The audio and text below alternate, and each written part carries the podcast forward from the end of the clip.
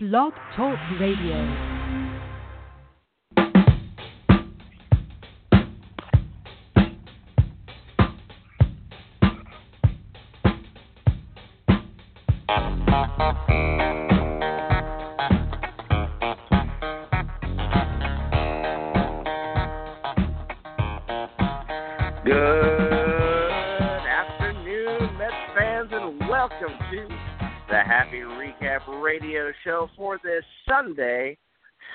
September 18th, 2016. I'm JB along with EJ on the ride on this Sunday afternoon with you. And uh, certainly a lot has changed since the past couple of weeks when we've not been able to do the show. But EJ, I tell you, this team surprises me no matter how many years I've been a fan. It finds a way to surprise me, usually to the negative, but there's hard hard pressed to find negatives to spin about how this team is playing right now. I mean, you look at the lineup pre-game, and everybody was in a rage saying, "Oh, Terry's throwing out the throwaway lineup," which, oddly enough, I was looking at the throwaway lineup, and I kind of liked it more than some of the regular lineups we've been running out there. But certainly, you're looking at a sweep of a, a very, very inferior team, and good teams who go to the playoffs go out there and beat that team today, and that's exactly what the Mets did in the one of the more unconventional fashions that we've seen out of them this year. But you're right, this team is surprising.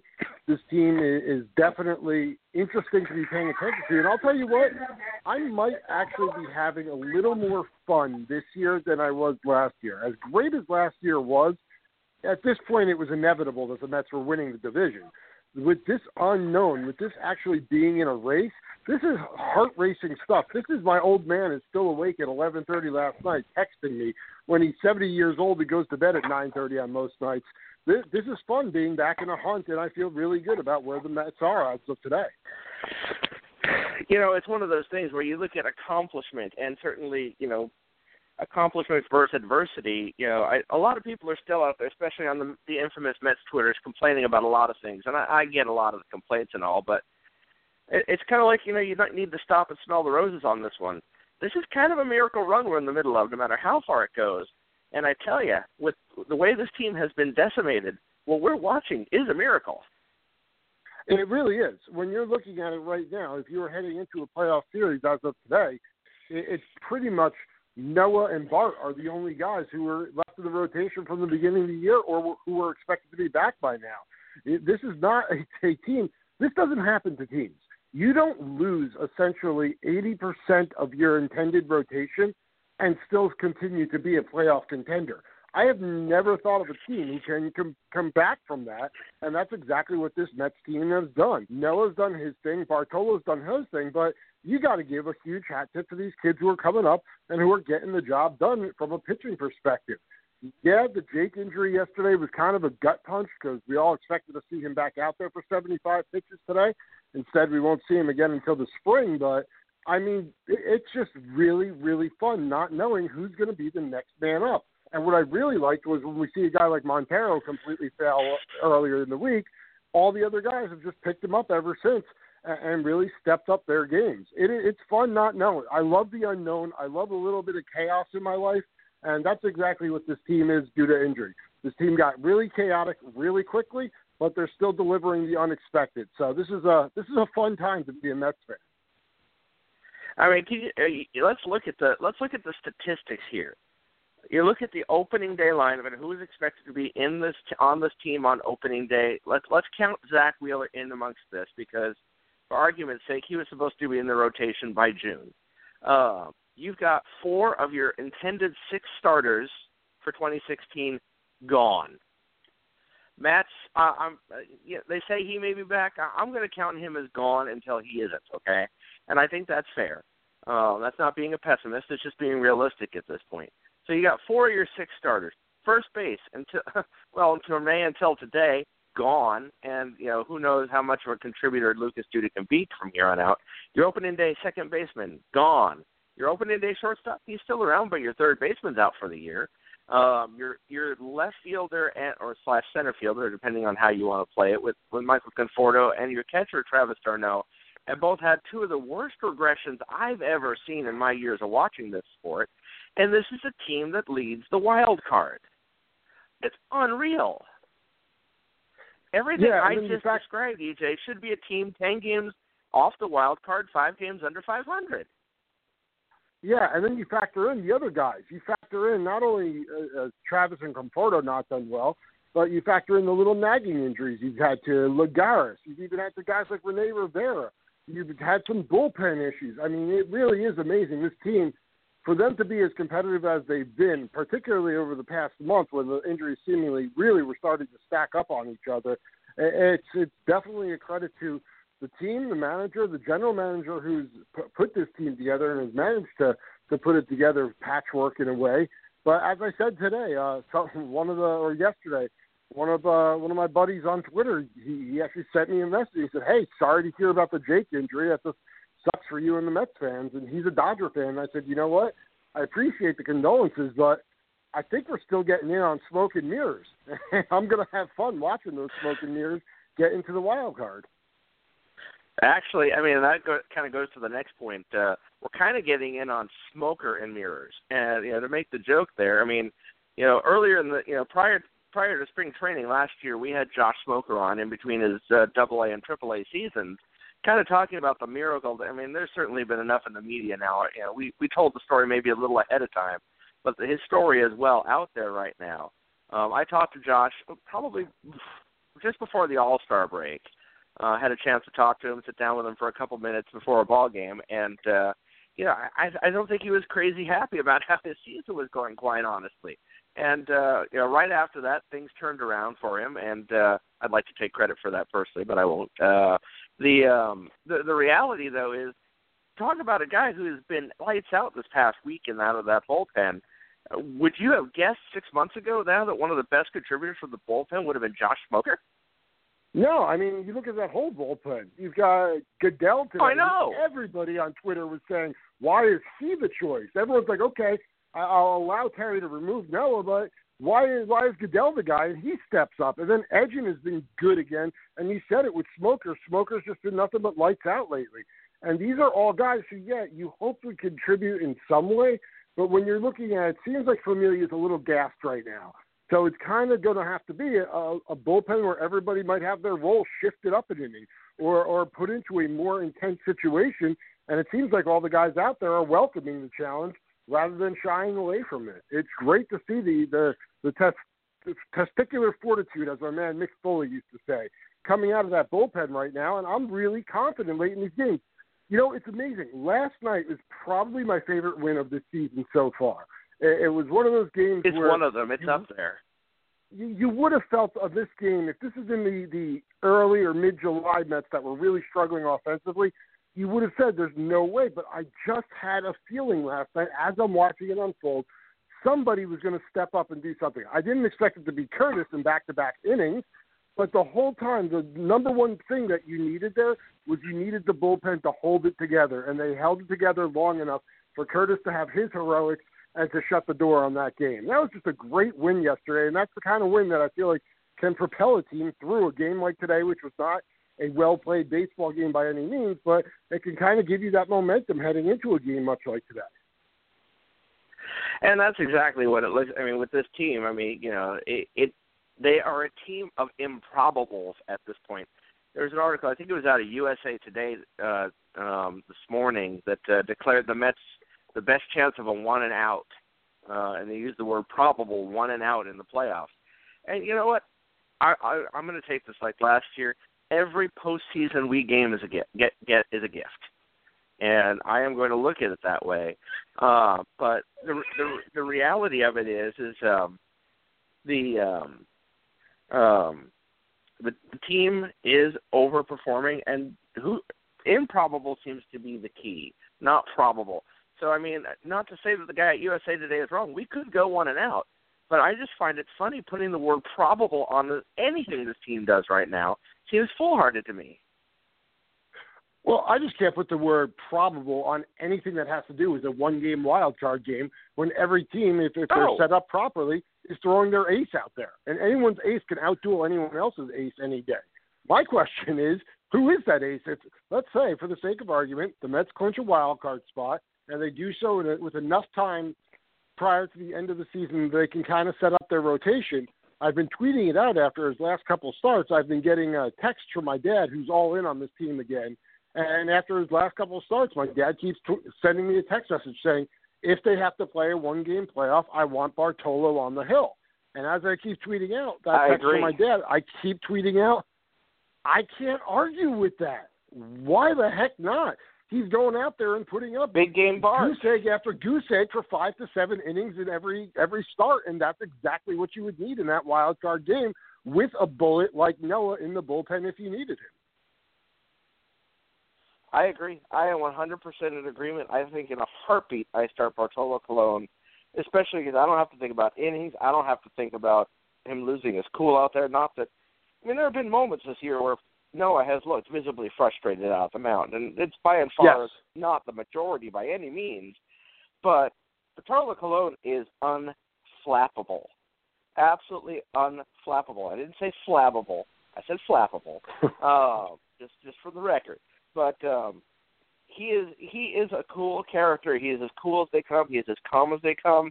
And I think that the not just on the mound what he could deliver, what he would bring to the field um, in a one game playoff to keep those around him cool and calm and and focused. Uh, I think there's a lot of value in that, and I you know, and quite frankly, that gives you the bullet Noah Syndergaard in the first game of playoffs if you make it. Yep, and you know what? Think about back to when Bartolo got signed by Sandy. The overwhelming feeling by the Mets fans were a well, we had just signed Granderson, so this was kind of a, a throw-in additional move. Hey, didn't see that coming. It, it's a, a low upside, uh, very little risk kind of move.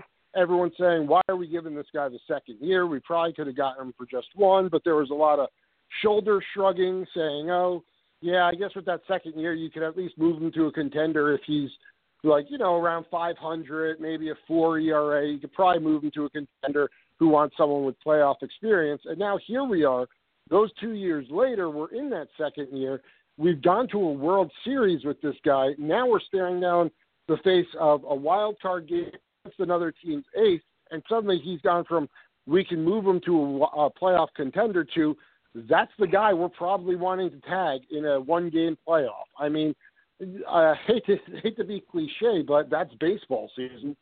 You know, and that's the thing for me. I mean, I look at it and uh, I, I just, you know, again, it the unflappable, you know, big sexy big game pitcher. I mean, that's Bartolo Colon, and to me, you know, I I, have been saying it for a while. I want him re-signed. I want him back next year. And I think even uh, Matt Cerrone the Mets blog pointed out the other day, it's like, you know what? If it requires giving him a second year option, they should do it. And I don't disagree. And this guy is older than I am. He's, I think, the only baseball player left older than I am. And so I'm all for it. Well, well, the other thing you have to take into account is Bartolo is very vocal this past week saying he wants to be in that next year. And I have said it so many times and time again. I want guys who want us. I want guys who want to be a Met. This guy loves being a Met. By all accounts, he's a great presence. Uh, I totally agree with what you said about him being the starter in a one game playoff on that calm demeanor he will instill amongst his teammates.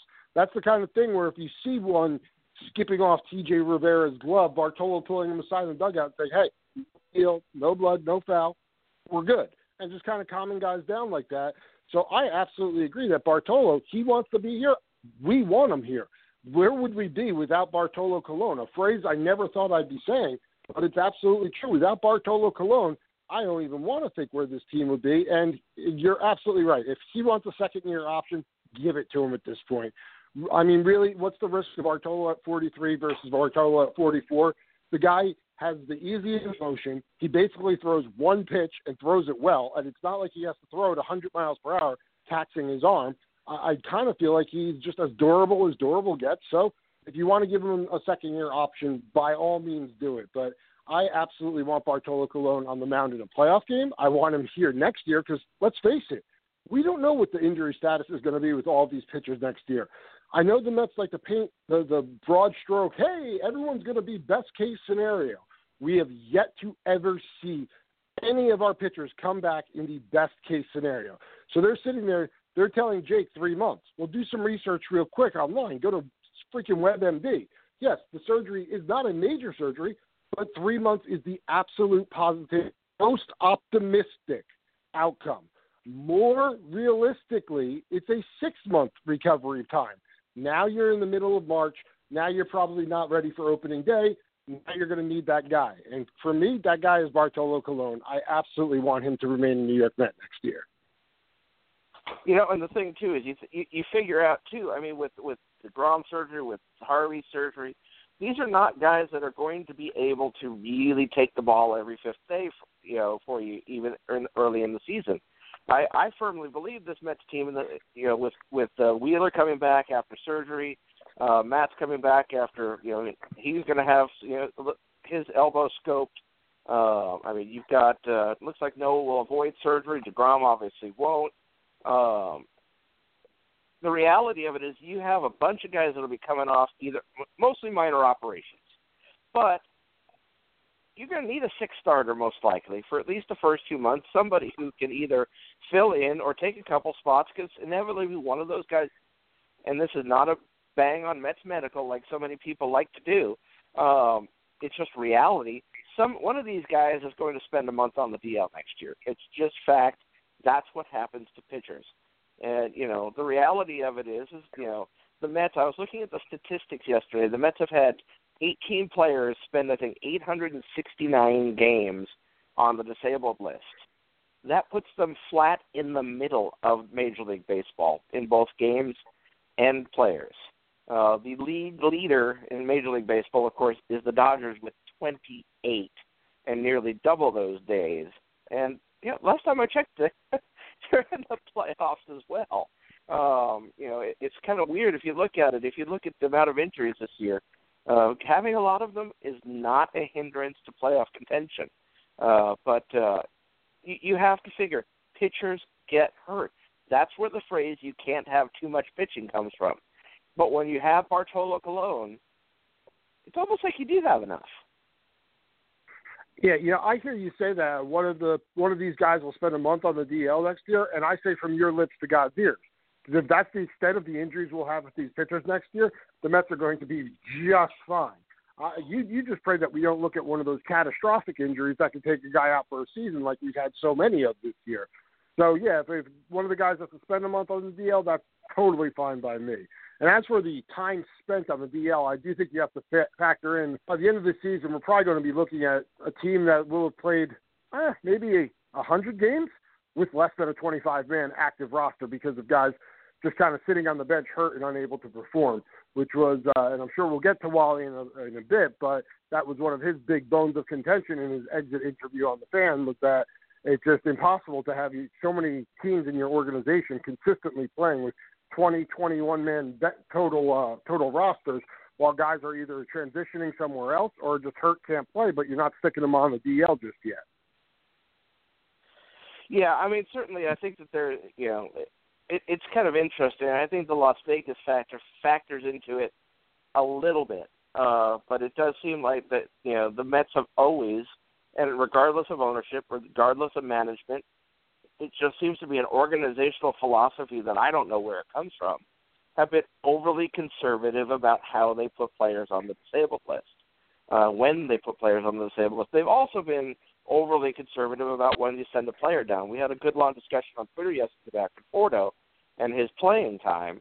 And the reality of it is, I'm not sure Conforto regresses as badly as he has if we hadn't sent him down sooner. Yeah, and we all saw that the need was probably there earlier than they actually did it. They probably waited a little too long with d'Arnaud a few years ago, and he came back blazing, which was great for him, but that's not always typically the case. And then when it comes to the playing time in Conforto, I mean, we we talked about it at length yesterday. He played in 30 out of 32 games that he was at AAA, and was consistently hitting high 300s, smashing the ball everywhere, now to come here and only find like if he's lucky four or five at bats a week while we watch Jay Bruce constantly go out throwing up an 0 for 5 every night with inferior defense than what Conforto brings to you, you just have to wonder. I mean, it goes to your killing a puppy point.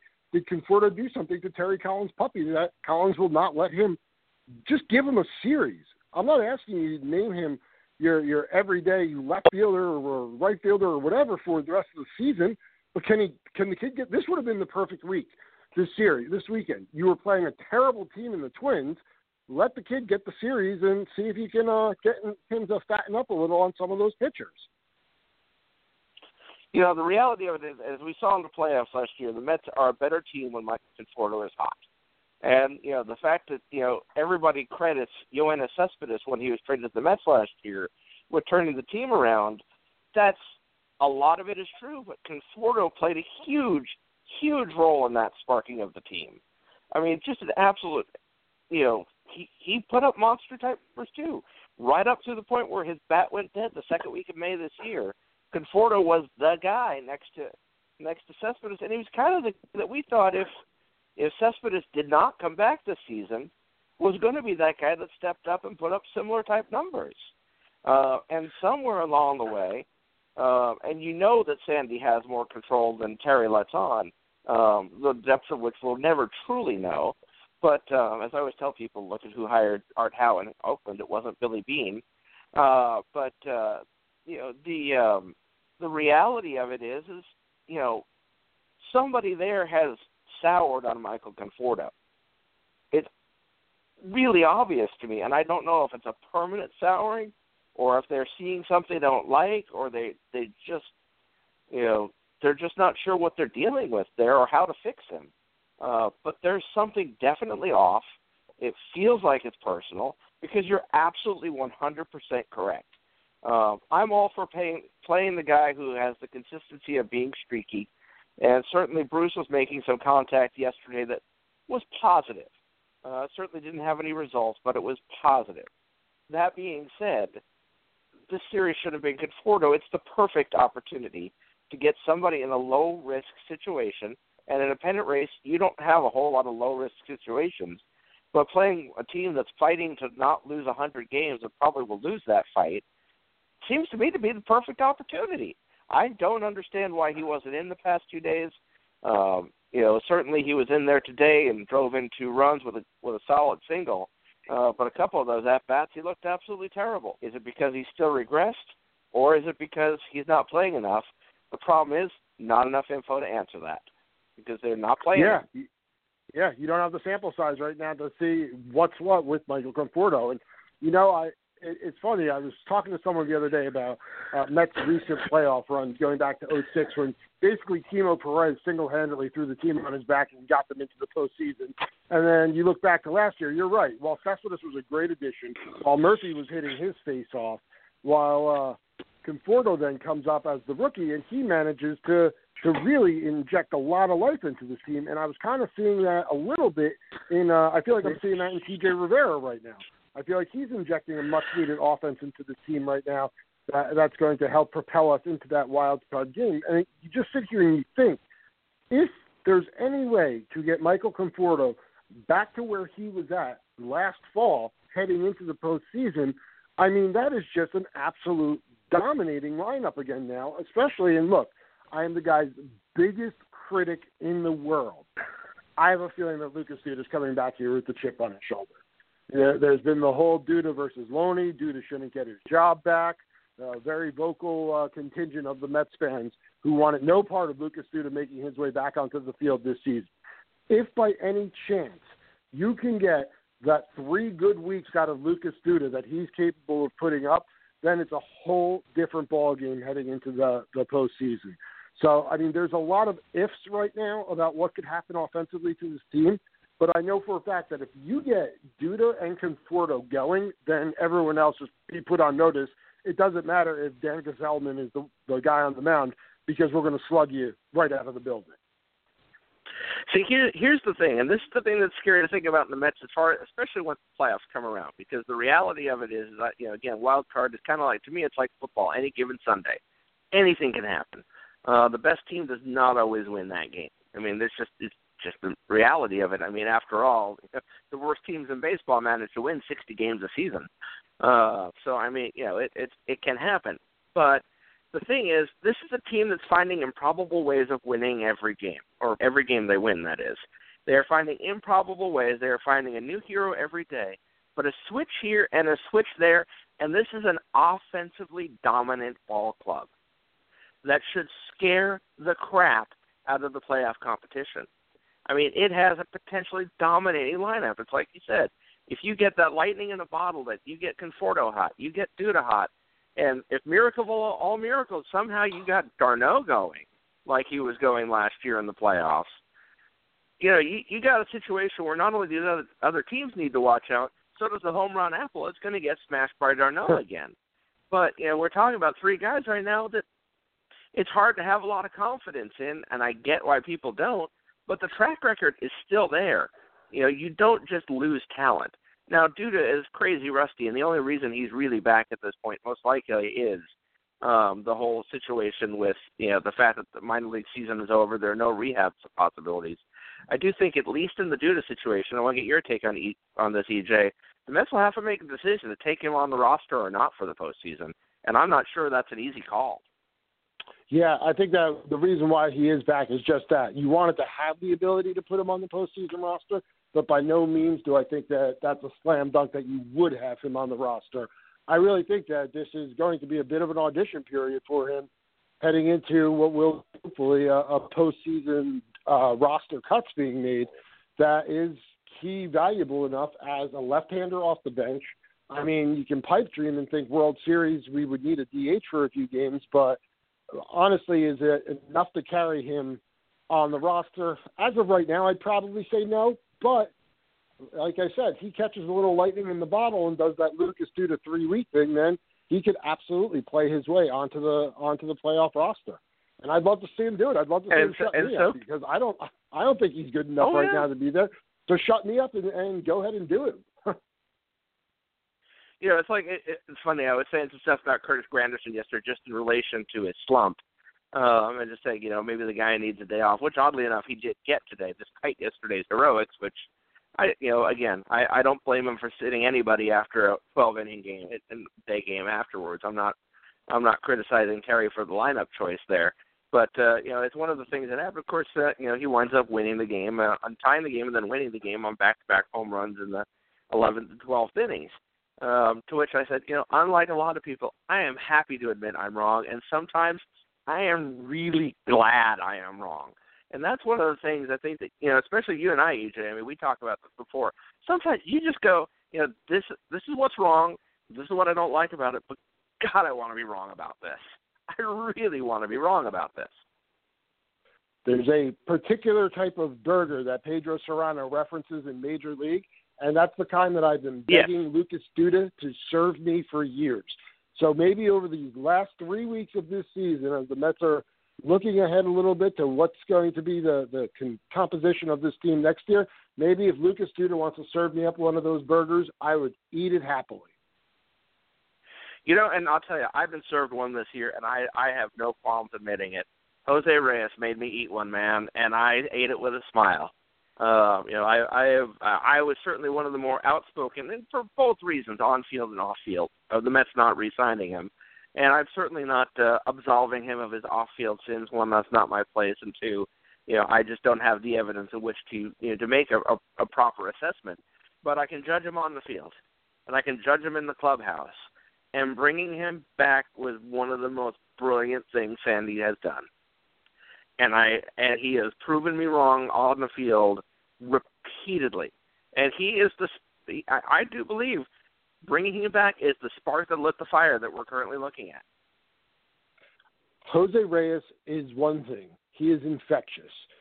As much as you were anti bringing him back, and you were you were more than me. 'cause I thought he did still have a little left in the tank as far as performance on the field. I didn't expect what we've gotten, but I thought that he was definitely a player the Mets could use. Uh, the off-field stuff, I, I was horrified by it, but I really feel that Jose has done a pretty good job thus far, kind of trying to atone for those sins. Um, I mean, I'm not making excuses for him, but you can you can see a guy who was very unhappy in his life. He was not happy in Toronto. He was not happy in Colorado. Jose Reyes considers the New York Mets family and considers them home, and you're seeing a guy who is so happy to be home. How the frig did this guy come up with seven different handshakes for every teammate in only a month is beyond me. It's just he is infectious. It is so easy to watch Jose Reyes running the bases, Jose Reyes driving a pitcher crazy with his leads from first base, just doing everything that creates the infamous Reyes run. And when you see that, it's it's hard not to just love every single second of watching what he does as a baseball player. You know, I was talking to a buddy about it the other day, and it really it would have been interesting to see how Jose's career would have played out if he had ended up being a career Met. If those years spent away from the organization were such a downfall for him that it takes him out of a lot of conversations about all-time shortstops, et cetera, et cetera. That what what the high watermark could have been for Jose if he had been a career Met. But I am I'm happy to see what he is doing. I am loving what he's done for this lineup offensively. It is so nice to have a legitimate leadoff hitter again, allowing Curtis Granderson to go back to a position he deserves to be in, and that's run producing in the middle of the lineup. Having Asdrubal Cabrera behind him as a number two, which is just I've always been such a proponent of good leadoff guy, solid number two, and you have all the foundations of a good offense, and that is what they are doing right now. It's it's just been refreshing to to see a legitimate lineup out there every day. And when I'll be honest, when he beams that million dollar smile at you, you can't help but just smile right back because his passion for the game and his energy is everything that I love about baseball and everything that I really wish you could you could kind of infuse into the youth of America today about the sport because he obviously loves the sport and the fans who love it as much love watching him play it. You know, and I think I, I think I do think the fact the Mets are where they're at helps a lot because I I, I kind of remember those last days. I mean, obviously, uh, you know, 2010, 2011, not exactly successful years for the Mets by any stretch. You know, you can certainly if, if for some reason you've forgotten, there, there you can go through the podcast archive and hear us talk about them. Uh, I don't recommend it, but you can. Uh, the the reality of it is, I don't know about you, but to me, when Reyes left he already felt like someone who had lost the love of the game. Um, and I don't know if it was the losing. I don't know if it was the changes. I, I I don't know. You know, I don't know what necessarily cost it. I I feel like we would have wasted his prime if we'd re-signed him because I don't think he would have made us any better in those intervening years. But I, I can't I can't deny it. I'm glad he's back, playing a huge role on this team. And you know, credit to the Mets for signing him, and credit to him for you know basically sparking you know you know sparking this fire that uh, is going to take this team pretty much you know barring a major collapse right into the playoffs. Yeah, it's funny. I I recall one of uh probably the last time actually that I saw Jose play in his first run with the Mets. It was uh, with Ryan, our typical third co-host on the show.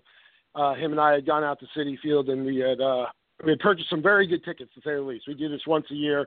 We call it our businessman special. It's like one of those midweek 12-10 starts, and you could usually back then you were able to get tickets for uh, for for not too expensive, and they weren't cheap, but they definitely weren't what they would be right now if you were trying to get those tickets. So we were sitting directly behind the uh, the Mets on deck circle, and there had been a lot of talk that week about the fate of Jose Reyes, and it was sounding more and more like uh, Jose would uh, not be returning to the Mets the following year. And, Ryan and I, we had uh, we had indulged in a few adult beverages to say the least. We were having a good time. It was very sunny out. Just one of those good days at the ballpark. And I, uh, as Reyes was in the on deck circle, I decided to serenade him with the '90s techno classic "Please Don't Go." To which uh, he started cracking up, looked up at me with that million watt smile. I, I think he thought it was Ryan doing it, which makes it even funnier if you know the the body differentials between Ryan and myself. Ryan is a, a very tall, very large fellow compared to myself. And he looks at Ryan, he goes, Poppy, I don't want to go anywhere. And it just kind of cracked up, and we all cracked up at it. It was just a very funny moment. So Jose's home. He's back in Queens, and he's definitely making a a big effort, and that's uh that's going to be a huge, huge impact for the for the Mets heading into the postseason here. And and the thing is, I mean, and this is the this is the brilliance of Sandy. They've got him for next year, major league minimum. Yeah, gotta love that factor too. As everybody was screaming, and I am included in this. When Juan Uribe was cut, and everybody started screaming, "Go get your Uribe! Go get your Uribe!" He's the guy you need who could fill in at both spots on the left side of the infield. Well, hang on a second. It seems that we've already filled that role. And while I was a little bummed that we never did go get Juan Uribe. Jose has done more than a good job filling that role, and he will absolutely be filling that role for us next season. Absolutely, and you know, again, the you know, the the one thing that's been uh, you know also constant again is that you know the depth that this team has had. You know, how many times where we've you know we were talking about uh, you know a couple of days off here for Familia here and there, and you know who would close, and you know you have Blevins closing today, and you, you, you know Reed is obviously capable of closing. You know, it makes me think of the depth that you know, of course, the depth that comes from the minor leagues, and you know, leave it to the New York Mets. Uh, only them would have a uh, publicity fiasco emerge from their AAA ball club uh, from none other than the world famous Wally Backman. You, you know, you you follow the minors far closer than I do. I don't. I follow. Yes, I do. I don't follow. I don't follow around the league. But if you legitimately ask me, name me another team's triple A manager, I cannot do it. I know guys are in systems. I don't know if they're coaches, if they're managers. I don't know. But yet, the entire sports world knows that Wally Backman was the Mets AAA manager because of the fiasco, like you said, that was this week. When does a triple A manager get fired and then goes on the number one radio show in a major market during afternoon drive time to have an interview about the the process and about the organization. That does not happen, but for some reason it did here. I know you're far more anti Wally than I am. I, I've had my moments of, eh, why not give him a shot to uh, keep him the heck away from our team? Um, but I don't think that this entire process, if it went down the way Wally said it went down, that he was leaving because he feels there's no upside for him in this organization anymore, that's fine. I think a lot of people have been in positions where they're with a company or an organization and they see no upward mobility and they start sending out the resume. No problem. It's a kind of a fact of life. It happens. You go about it quietly. You don't burn that bridge, which I feel has been burned. And I really don't see that Wally would get an opportunity with any ball club, at least not in the immediate future, based on the way that the past week played out for him. You know, here's the thing. One of the first things I did was uh, our good friend Casey Stern, who of course has been on the show many times and is probably actually more anti-Wally than I am. And mind you, I was a huge fan of Wally in the '80s. Don't get me wrong. I'm a fan of Wally the player. I love I loved how he played the game. Uh, I, I you know he's an '86 Met, forever in my heart for that. Um, but you know, I just didn't like the way he managed the ball game, uh, and I didn't think he was the savior that many made him out to be he wasn't this angelic, perfect manager that uh, you know that was portrayed by a certain contingent of the Met fan base, which I refer to as the cult of Wally, um, because it's, it, they were seeing things that weren't there. Just ask Jack Leathersich. Uh, but um, the the reality of it is, I turned to Casey and I, I, I tweeted him. I said, over on over under percent of Major League Baseball fans can't name their AAA management uh, manager, and I said my guess is way under, and he within 30 seconds had affirmed that belief. Um, and I think that's really common. Most just, I mean, most people do not know. I mean, I sure don't know a whole lot. Of, I follow AAA pretty well. I follow AA really well. Um, I certainly know most of the managers in the Mets chain um, at any given time. I, Pedro Lopez, the AA manager, I'm guessing he'll be managing Vegas next year, uh, barring an outside the organization hire. And Lord knows Pedro Lopez deserves the call. I mean, he's one of the most talented managers in the Mets organization. But um, the um, the the reality for Wally is talk about going out in the blaze of glory. Um, you know, you have a guy here who won since 2004 and the debacle with the Arizona Diamondbacks, in which he withheld information about his about his legal past um, and financial past, which you know you don't withhold in a job interview. If you're asked, you tell. Um, the uh, you know he was he was fired with due cause after four days after being hired by the Diamondbacks. One major league organization has called him about a job. That organization is the New York Mets. One major league organization has interviewed him for a major league position. That organization is the New York Mets. One major league org- organization has promoted him continuously through their minor leagues, albeit you know he reached the top of the food chain a few years ago and has remained there. That is the New York Mets. In that time, the Mets have never never received nor granted a request for an interview at any level of any organization uh, for Wally Backman's employment. No team. He has not even been approached by a AAA team where the growth potential is maybe a little bit more significant to move over there. And as far as my understanding was, if he got a better offer, Wally was always free to go. No harm, no foul. Thanks for your service, Wally.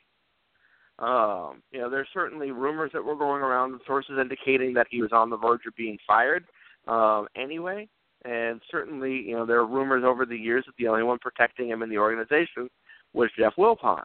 But the reality for me is what speaks loudest of all is we're now talking about a guy who just quit supposedly before he was about to get fired with no other job out there looking for him.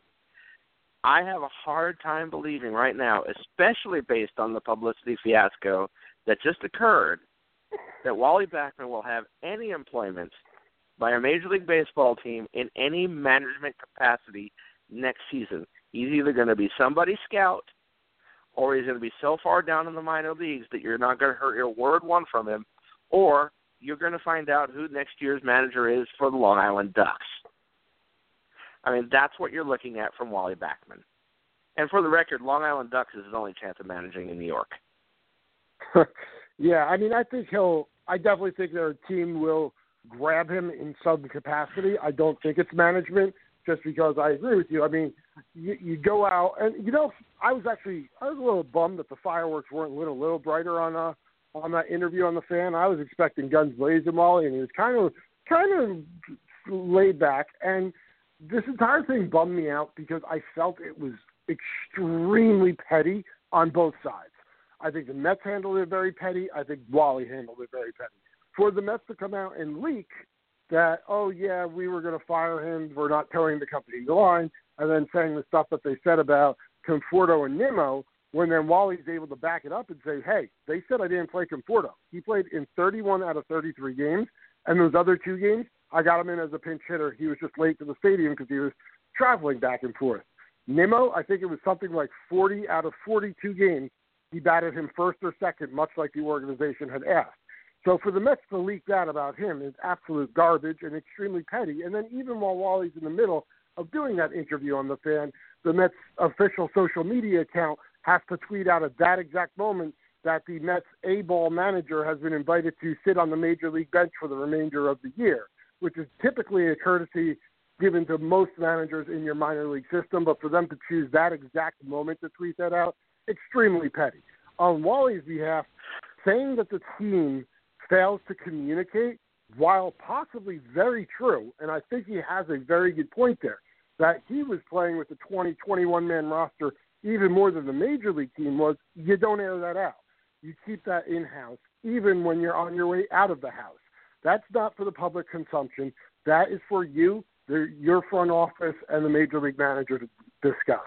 That's not for something for you to. You know, and the, and the thing about that too is is and that's the you know one of the situations there, and you know the reality of it is, uh, as far as the New York Mets are concerned, now they're in triple their AAA is in Las Vegas, Nevada. For as if you know people in the show don't know that, but just for the sake of argument, the Mets AAA is in Las Vegas, Nevada. Now it's not the most convenient place in the world, but the nice thing about Las Vegas because it's you know one of the ultimate tourist destinations on the planet, there's always a flight in or out there's always a flight in or out. That being said, the Pacific Coast League is spread all over the place, and you, you know you could be flying out of El Paso at ten in the uh, ten at night, or trying to get out of it at least. Uh, I would guess you'd be unsuccessful. That being said, the Mets Double A is in Binghamton, New York. The soon-to-be renamed Binghamton Mets still got all my money on the Binghamton Stud Muffins, but um, the, uh, the the naming contest there went significantly awry, as we all as we all I think we discussed on this show.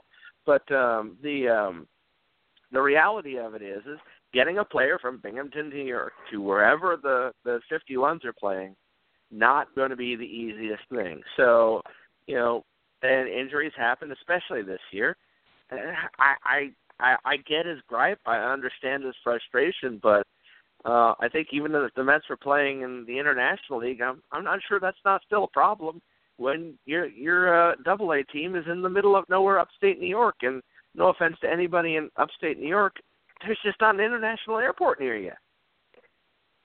Yeah, logistically, it's a nightmare. There is no taxi squad with the Mets. It's a it's a five hour red eye. And to his credit, Wally actually defended the Mets on that point when uh, when it was brought up to him and said, "Do you find it a problem being all the way in Vegas when the closest affiliates are either New York or Binghamton?" And he said, "Look, we play in Vegas, so we play after the major league team and the double A team plays. So not only do we have the benefit of knowing what happened with them and knowing if we're about to have to send a guy to them to to make them whole, but there's a 10:20 and an 11:20 red eye every single night out of Vegas into either JFK or LaGuardia. Like Wally knew his stuff in that regard and was kind of defending the Mets on that point, saying that we can get guys to them in a heartbeat. It sounded like his bigger gripe was actually just the communication of, hey, we're going to need this guy and this guy from you. And his his gripe was then there wasn't the follow up, but we're going to get you whole by sending you this guy and this guy. It, it kind of sounds like that's where his his argument was with the, the I- organization, I and least- that's where he's not going to get another job for airing that out. And I can at least point to one anecdotal evidence situation where that wasn't the case. Um, it was a game. I want to say it was 2013, um, and uh, I was out at the game. Um, uh, Zack Wheeler was. It was right before Zack Wheeler was called up, and uh, it was the day the Mets sent down Ike Davis and called up Satin and a couple others. It was like three people got lanced after that game and sent down to AAA, and three people got called up. And we knew about at that point um, the show had happened and it, everything had been reported that three guys had been sent down, Ike Davis being chief among them. And I I ran into Wally afterwards. We were all waiting around trying to get autographs, and uh, I said to Wally, "So who's going up? Do you know yet?" And he just rattled up, "Bam, bam, bam, going up." Um, and you just then you see Josh Satin walk by. He's on the phone with his parents, um, trying to get them to make their flight, flight arrangements to head out, and you know all that stuff. And it was really cool actually to see that. But that was right after game. That was at the end of game, and you know, at least in that particular instance, the communication occurred as it should. Now, if that's the exception and not the rule, you know, I'm certainly not judging one way or the other on that. But I, I can say at least the one time I seemingly saw it go down, it went down how it was supposed to. Yeah, that was also a much higher profile than a lot of the call ups and send downs. I mean, sending Ike down True. was huge, huge news, and that was something that we were focused on for a while. I kind of feel like they had a plan in place for a few weeks prior to that. That hey, if we do have to pull the trigger on Ike, this is what's going to happen. Whereas this year, the injuries have been. So, this hasn't been about really, except for Conforto sending a guy down to try to get him right. This has been oh, geez, we broke another one. Send us some replacement parts, please, as fast as possible. And I, I can, uh, I can assume that there was probably some breakdowns in communication and there was frustration on Wally's part. And, and I can respect him for having that frustration as a baseball guy. But again, I can't respect is airing it out after the fact. If they come to you and they're basically about to be fired and you're doing the yeah, yeah, yeah, yeah, yeah, you can't fire me, I quit, and then you're going to go blast them publicly, then you don't have my respect. Much like you, I'll respect the hell out of Wally Backman, the 1986 second base platoon man, but Wally Backman, the ex AAA manager of the Mets, not so much. And I mean, for me, again, I, I think it was kind of like one of those things where I kind of felt a little vindicated being anti-cult of Wally as long as I've been. At the same time, I'm with you. You're, we're talking about one of my heroes the '86 Mets, and you know, to, to say that, um, you know, and I, I've talked to a couple of '86 Mets over the years, and let's just say I, I don't think the the view of Wally as a manager is u- unique to fans like you and I. Uh, but um, the um, the the reality of it is that sometimes it's better to have some memory of how they were than how they are now. Hey, they say don't meet your heroes, and there's a there's a fine example of it. you know, and I like I said, I met Wally when he was the manager, and he certainly a nice guy. Although, darned if I could get him to smile in the photo I took with him. But uh, you know, I just get the impression Wally's not a big smiling guy. Um, and you know, it, somebody somebody asked me the other day, "Are you going to miss anything about uh, about Wally being manager?" I said, "Well, I'll miss knowing the manager is in the tug, dugout tunnel from the wafting of the camel smoke coming up through up into the stands in Tacoma, which is exactly what would happen every time Wally was in the tunnel smoking. Um, you could tell for sure. Hey, Wally's in the hallway. If you want an autograph, just holler Wally. He'll come out. yeah. Yeah, that But, will uh, be one of know, his lasting legacies on minor league baseball. Yeah, the the, the fact that uh, now um, it, it's nice to know that when the 51s come to to Coma next year, um, their manager will not be violating the smoking laws near buildings in Washington State. yeah. Unless they decide to call uh, But- Rafael Santana back into the mix. Exactly. I, you know, I, I certainly don't see that forthcoming, but it'll be interesting to see uh, what uh, you know what the overall up and down and all around will be. Because every year when you know coaching changes come up, um, you know, as, as much as I've been a very very pro Warthen guy on this team, and I remain that way, especially with everything the Mets pitching staff has been through this year. Um, you know, same time you go, well, I didn't want Wally Backman at the major league level, but by golly, I'd sure like to find a way someday to get Viola up here. Yeah, I mean, you look at the way the pitchers talk about him, and they just they scream his praises any chances that they're given. He's clearly doing a great job with those guys down in AAA. Uh, clearly, he still stays in communication with them when they come back up here. You talk about communication breakdown. This is the complete opposite. This is a guy who who takes a vested interest in these kids when they get up to the major league level and still watches tape on them while he's busy watching tape on his own rotation and his own bullpen and, and still gives them some input about what he's seeing that he likes what they're doing, what they could work on, and, and they sing his praises. So I am with you. I'd love to see Frank Viola at some point get a, uh, a shot at uh, the major league pitching coach up here. And and I and I fear that if that doesn't happen soon, he will wind up somewhere else, and he's going to be brilliant wherever he is. And obviously, you can only wish him the world of success because he he has just been a great job. I mean, I know a lot of our pitchers see him as a father figure type. I mean, he is Yep. just.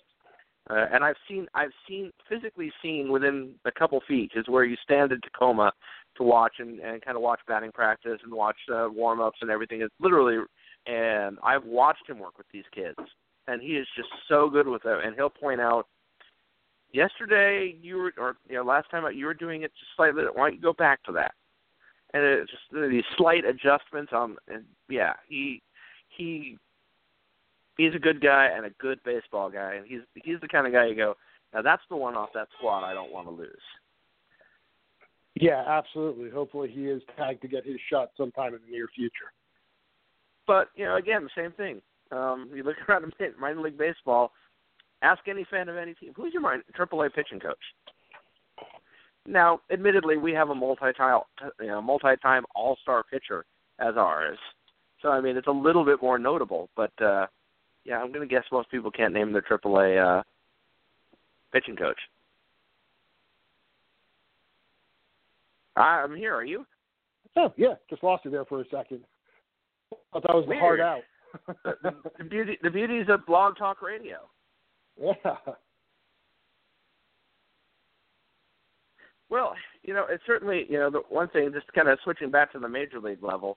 Um, if there's one thing this team has to, and I, I think they kind of get it, but you know, with the remaining teams, I mean, they've they've played their last good team already several days ago. This, this is definitely a team that uh, can't rest on their laurels these last uh, 10, 12 games of the season. No, these are the games that you're supposed to get fat on. So go get fat on. These are the games that you can afford to have the guys who are probably going to be throwing a lot of them.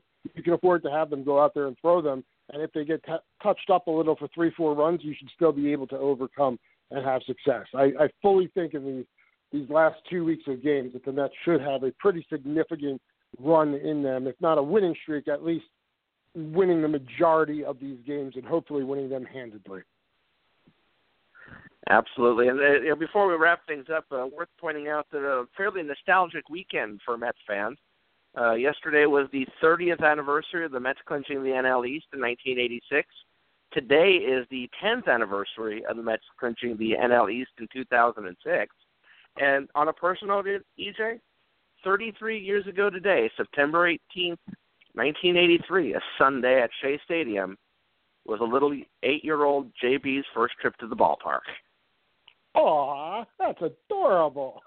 well, happy anniversary to you, my friend, and uh, and happy anniversary to uh, all Mets fans celebrating all three of those major milestones. Yeah, if if you're out there celebrating my milestone, unless it was your game too, I'm a little creeped out by it to be perfectly honest. But uh, other than that, it, it's uh, it's all good. absolutely, absolutely. Well, enjoy the memories. Go uh, go go read the archive on the game, and uh, hopefully we'll be making uh, some some new memories. Maybe even next weekend. Who knows? Maybe one of these teams goes in the tank, and the Mets have a nice run here, and we could be talking about closing in and jockeying for a position next Sunday. Absolutely. Well, we'll have a show again next Sunday. We'll definitely be talking about what goes on this week and what we expect the following week. We should have a good guest for you. Of course, you can follow us online. Best way to do that is Twitter these days. Uh, of course, find me at the Real Hoop. You can find EJ at the Happy Recap and uh, Ryan when he's around is Big Country Griff. Until next week, let's go Mets.